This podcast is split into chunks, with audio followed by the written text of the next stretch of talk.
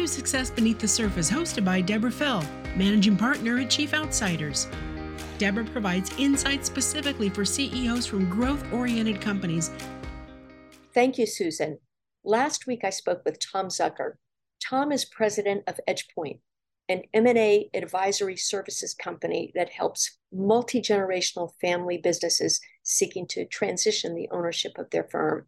He made a major point that gross margin is becoming one of those indicators of how really valued your company is. And that if you don't have value and you're not valued by the market, your margins will be the first reflection of that. So we talked about having distinct value. And I said, Tom, tell me more about that. Give me a specific example because so often we talk about value propositions and differentiation, but they remain at times high level concepts, abstract thoughts. So I said, Can you give me a specific example? And he gave me a great one. It was a client that they were working with, a closely held family business that had developed a friction brake product that was very unique for their end markets. And it was not just this particular product, but it was also the intellectual property that they had that was just superior. We all are given a certain code that runs our lives and our bodies and our perspectives. My code is entrepreneurship, family business owners, and the ability to connect in a very real and authentic way with clients. And so it became the impetus behind starting EdgePoint, which is an M&A advisory firm focused on helping and transitioning family held businesses. I think as you think about M&A advisory, it is kind of a, a mission, if you will, and the people that you're serving is as strong as a business owner feels at times. They're some of the most fragile creatures that really require lots of, I'll call it a little bit of ego fulfillment at times.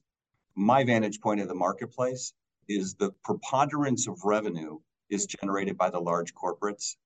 The preponderance of employees are employed by small family held businesses. And they range all the way from mom and pop shops to, to very sophisticated enterprises that are owned by a family. And we have seen companies with 5 million of revenue have a much more sophisticated operating system than 300 million dollar companies. Family dynamics are consistent amongst those. And that gross margin is becoming one of those indicators of how really valued are you? And yeah. we're finding a lot of our clients are sustaining their margins that they earned over the last several months. You have to understand where you're at. If you do not have value and you're not valued by the market, your margins will be the first reflection of that. And you should be very concerned, and bankers should be very concerned about companies that are losing margin. Private equity does a wonderful job coming in and simplifying their business and speaking eloquently about yeah. their models. And sometimes it's very enlightening to the owners as we go through management presentations, hearing another person's view of the business that they spent 30 years running. So we were working with a closely held family business, and they had developed a friction brake product that was very unique for their end markets. And in a broader scope, when you took it out to the universe, it was just a small piece of a very large product line for a big company, but it was a missing link and they had superior intellectual property. That business on its own should have traded for six times on a good day. The business traded for north of 11 times. And the rationale was is we had two strategic buyers that the piece fit together perfectly. And to make it even more humorous, we went on a, a, tour of that very large public company that bought the business. And they were claiming that they stole the business for a song and a dance and became the absolute hinge pin for their growth strategy. And so two parties, both very satisfied with the outcome, both thinking that they, you know, were victorious. And so in the end, this business, which should have traded for six times on a good day, traded for north of 11 times. Wow that's pretty significant. And that certainly the company was well run and had many of the prerequisites, but this piece of offering distinct value that no one else had, enabling them to maintain and grow their margin, really won the day in their success story.